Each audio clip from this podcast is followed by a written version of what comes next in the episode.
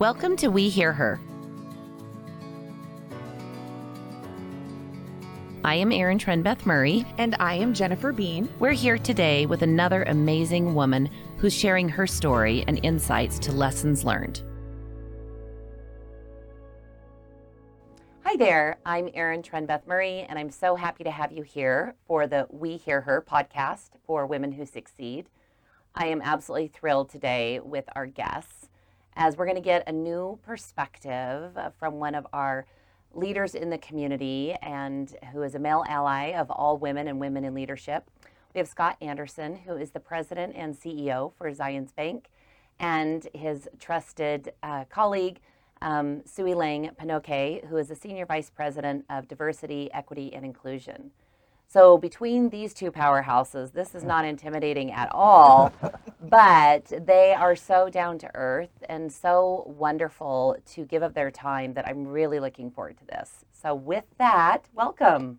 Thank you. It's nice Thank to you, be sir. here. Well, I'm Thanks so so glad you're here. And Sui Lang, before you came in, I was just talking a little bit with Scott about how much I have admired him for so many years from afar, as many members of the community. Mm-hmm. My background is all nonprofit work, so I saw the boards, the community work, him rolling up his sleeves at, you know, um, refugee centers or, you know, helping United Way or doing something at that level with teams, and then um, the leadership from the business community. There's just there's just no one like him. What is it? What is it like to be on on Scott's team? Just set me up a little bit. No there. pressure. No pressure. Um, in short, I've been describing it as dream job, dream boss, um, doing amazing, amazing work in the community. And I absolutely endorse everything that you just shared. Uh, Scott Anderson is an icon in our community. It's truly an honor to work alongside with him. Um, and when it comes to de- defining what male allyship is, two words Scott Anderson. And it's not just because he's sitting right beside me. I'm sure many people would agree with me on that one. Well, and I think that that can be legitimate truth because even when Scott Anderson was not sitting by you, when you first joined Women Who Succeed last spring when we were just getting started, it was like our first, very first meeting. And you mm-hmm. said, Erin, tell me about what your plan is for engaging men who are leaders and advocate mm. for women in the community. So he, she's been singing your praises and that role way before today in in this mm-hmm. meeting. But Scott, I'd love to know from your perspective. I mean, obviously, you have such a connection to human beings in, I'm sure, across the world, but I see it in Utah. Male, female, all ages, all genders, all ethnicities, races. You just are such a very connected individual to people. But why specifically do you think it's important to be a champion for women and women in leadership? Well, I've been lucky in that growing up, I've had very strong and remarkable women in my life who have helped shape my life, who has, who have coached me, who have mentored me, and who have pushed me forward. And that starts with my grandmother, you know, and she was a, a, a power force. She loved the community. She thought that people should do all they can to make the community a better place to live and that we had an obligation to do it. And she wanted to make sure that all of her children and her grandchildren felt the same way. And, and so it started back with, with my grandmother, and we would spend summers together at her cabin on Hebgen Lake, and she would just mentor us and drill that into us.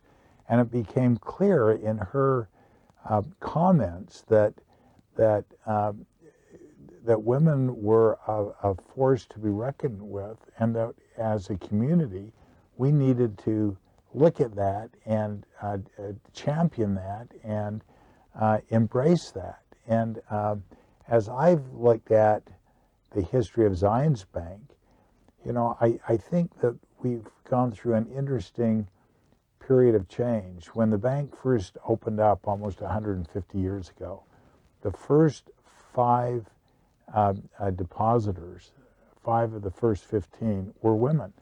And that was remarkable back in those days Yeah. because usually you couldn't, a woman couldn't have a, um, their own account at a bank. Um, but then uh, over the years, uh, some of that was lost. And we did an interesting survey with Pat Jones back in the mid 80s. And we asked her to find out what people thought of the bank. And, and uh, one of the questions she asked was if you were to uh, describe Zions Bank as a person, how would you describe them?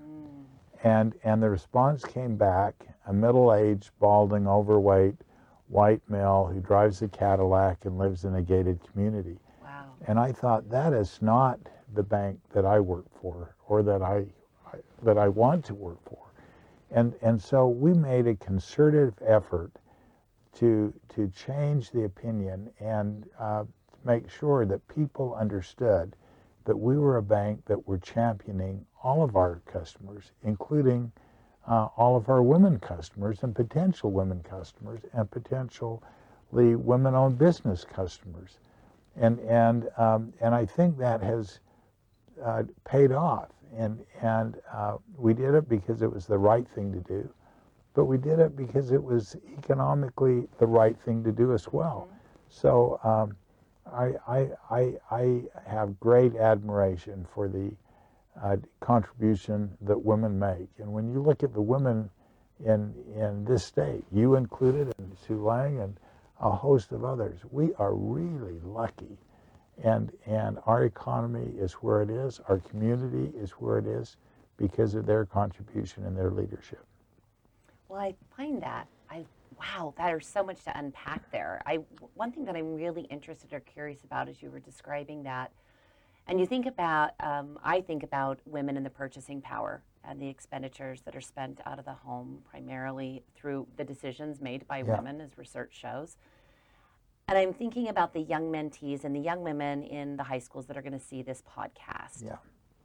What advice or guidance could you give young women that are, say, in high school or college that would help them to be a little more economically stable as a young woman moving into adulthood? Is there a, a piece of advice that you could give Well, them? I, I would just say to them, you know, uh, recognize your potential and recognize your potential as someone who can make uh, significant things happen in the community. And to do that, you have to have a high opinion of yourself and you have to have uh, a, a vision of what you can accomplish. They should not let people put them down. They should not uh, uh, follow stereotypes that they can't be um, in, in engineers or they can't be attorneys or doctors or whatever it be, and and they just have to uh, uh, gird up and say, you know, we are valuable people in the community. It's interesting. We support uh, Geena Davis, the actress, and her nonprofit organization where she studies um, the image of women in the media and and uh, she has made remarkable progress. And and what she found is that the image that especially young girls have about themselves come from what they see on the screen. And she actually did fascinating research that would you'd you'd have whether it be a Disney cartoon or whether it be a western or or a, a, a mystery movie. When there is a mob scene, she would count, and there were always 10 women and 90 men. You know, and Wow. and even if you looked at Disney, the cartoons, the the the champions, the heroes were always male, and the females were always beautiful, uh, but but not leading out. And and she brought this to the attention of Disney, and um, they were thinking of doing a movie called Frozen. And in th- that movie, you know, the, the hero was the sheep herder, and she or the, the deer herder, and she said "It- can't be. It has to be the sisters. And so they changed it, and obviously it was a huge success, but it, it had an impact at, as they later did surveys that, that, that young girls who saw the movie realized that they, they were powerful. Because they were women. And, um, and then she did a survey on um, on, on, on other movies and, and where women were shown as, you know, shooting a, a bow and arrow uh, uh, or being an attorney or being a doctor, that all of a sudden in the communities, in high school students, women, young girls started to take archery or they decided they wanted to be a doctor and they Wow. changed the courses that they were taking. So the impact of the media can be powerful, and we have to make sure that we are there supporting those young girls from the very beginning and ensuring that what they receive in, from us as feedback, from the media as impressions, that it, it supports them uh, on what they can accomplish and what they should accomplish. I just recently saw something on the Sunday morning uh, show with uh, about Geena Davis and her work with that. So I'm going to Yeah. have to do a little more digging. I appreciate you bringing that out. I think that that leads me also to ask you, Sui Lang, when we're looking, you have a broader vision for diversity, equity, and inclusion at Zions Bank. How does what Scott was just describing about women's identity and um, that that element of self-esteem and confidence that you can do whatever you want to do, and how does that boldness also fold into your work with DEI? critical, critical role. Uh, wholeheartedly agree with, with everything that Scott outlined.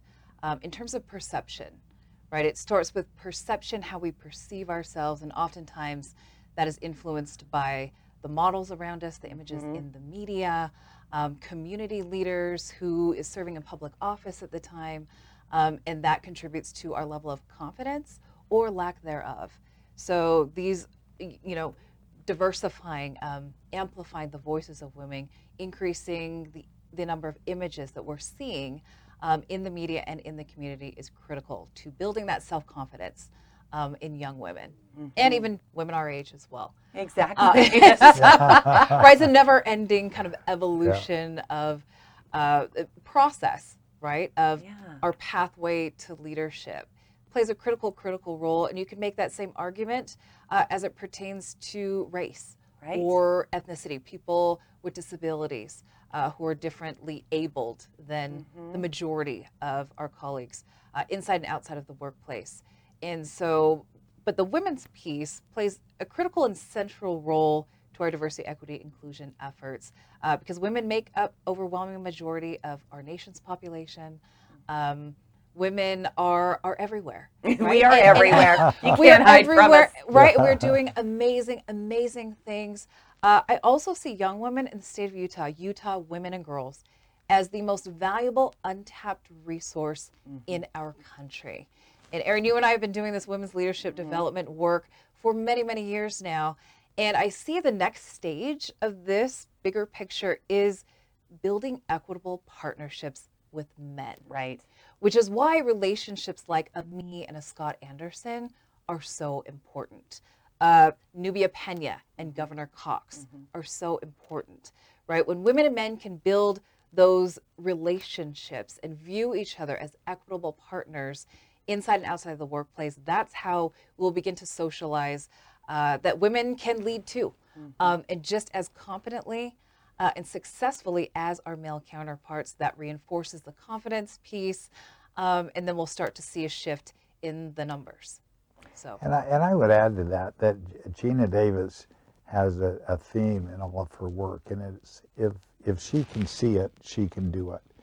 And and I So think true. when you think about that, you know, the example of, of you and Sui Lang and Crystal Maggelet and Gail Miller and a host of other women, the, they, they have a huge impact on what young girls think they can accomplish when they see, you know, Gail Miller uh, coming from almost nothing uh, to one of the wealthiest people in Utah, and and see what she's accomplished. They they are saying, I can do that. I, I can do that, and I think that's where this um, male allyship really becomes important. That we have to be there. The males have to be there to support that and and to foster that and and really make sure that young girls and women as they uh, grow and develop have those opportunities to serve and grow and develop. Absolutely. Leadership is leadership regardless if you're male or female. Yeah. And having a strong male role model or a strong female role model for for young people is what we want. We want these these kiddos to get to adulthood with uh, a social and emotional uh, savviness and emotional intelligence. That they're curious, that they're problem solvers. That it's. I think that we, in Utah. We're number one in the country for um, young women who drop out after two years of college, which is a shame. There's so much unique talent here in U- in Utah with work ethic, with our economy. Like every the stage is set. And I think it really goes back. What's striking me as you're talking is again that role model.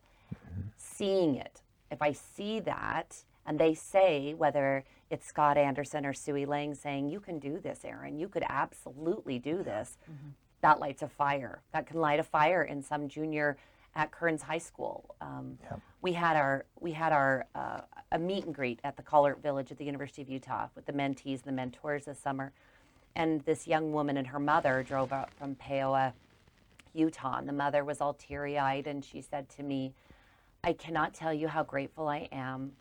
She's never been on a college campus. We needed this. She had." She, this is all she's talking about now tonight is that she wants to get a college degree. She wants to be at the university.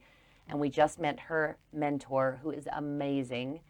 And so these women who are scientists and lawyers and um, executive leaderships and philanthropists and, and stay at home moms and lawyers that are just so strong, I think that um, that's what we're hoping to do with Women Who Succeed. That's what Kathy and I are, are hoping um, comes out of it that these young women can see it and they can grow out of it. Scott, what could you, would you say if you probably I, I could be making a big assumption here. I'm making a big assumption, but let's say that you have some some strong male executives and senior leadership on your team.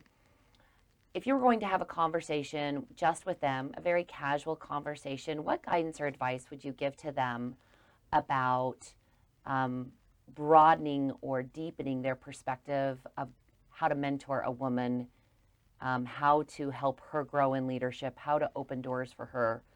What advice would you say to them? Well, the advice that I have given them is is that they they absolutely need to realize that they are as responsible for the development of their women employees as they are for their male employees. And and they can't say, well, I, I feel uncomfortable going out and having lunch with them. You, you know, um, and, and, and they, they just have to do that. You know, they just have to step up and, and do it. I mean, that's the, the simple answer. And they have to do it because uh, it's half of our population, women are. It, it's it's uh, uh, half of the employee base at Zions Bank. In fact, it's 51% of the employee base at Zions are, are women. It's our future. We need them. And we need them not only in entry level teller work, but we need them as executive vice presidents and senior vice presidents and senior uh, credit officers and, and HR and marketing people. You know, and if, if we don't step up as male employees and encourage and develop that talent, we are really missing the boat.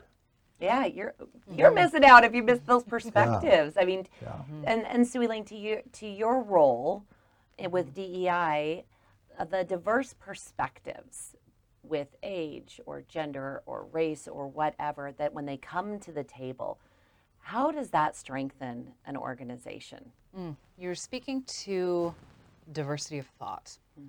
Uh, that is invaluable in any organization, public, private sector.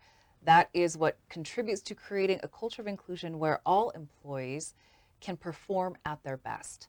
The ultimate goal with the DEI strategy at Zions Bank is to is high performance, right? We want to create that culture of inclusion, provide people with the resources they need, whether it be knowledge, uh, support, wh- whatever, to perform at their best. And that is diversity, equity, inclusion at its most advanced levels. And a lot of my role is driving and shifting culture.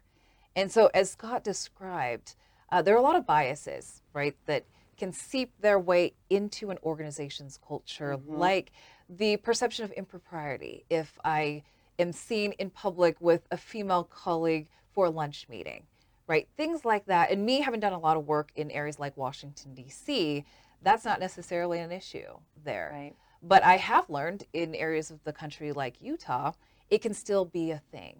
Now, that is a social and cultural barrier to a woman leader's success.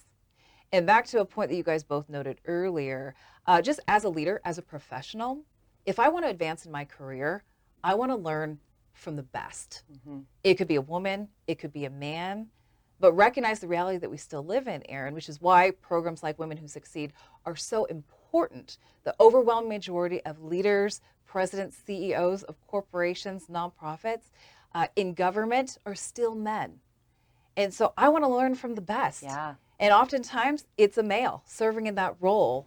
And so the more open he is to sharing that knowledge, to uh, investing in the next generation of women, will start to see that high level of leadership, executive leadership shift.